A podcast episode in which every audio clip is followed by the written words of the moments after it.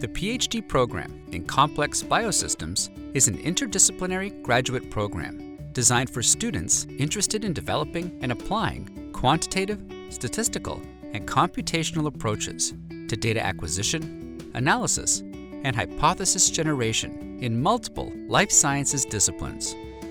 These fields include computational biology and bioinformatics, plant sciences and phenomics, ecology and evolutionary biology, and host microbial interactions. In the first year of study, graduate students participate in a full year of research rotations on diverse topics of their choosing, with one semester of laboratory teaching experience. They consider big questions in the life sciences and learn current technical and analytical approaches to answer them.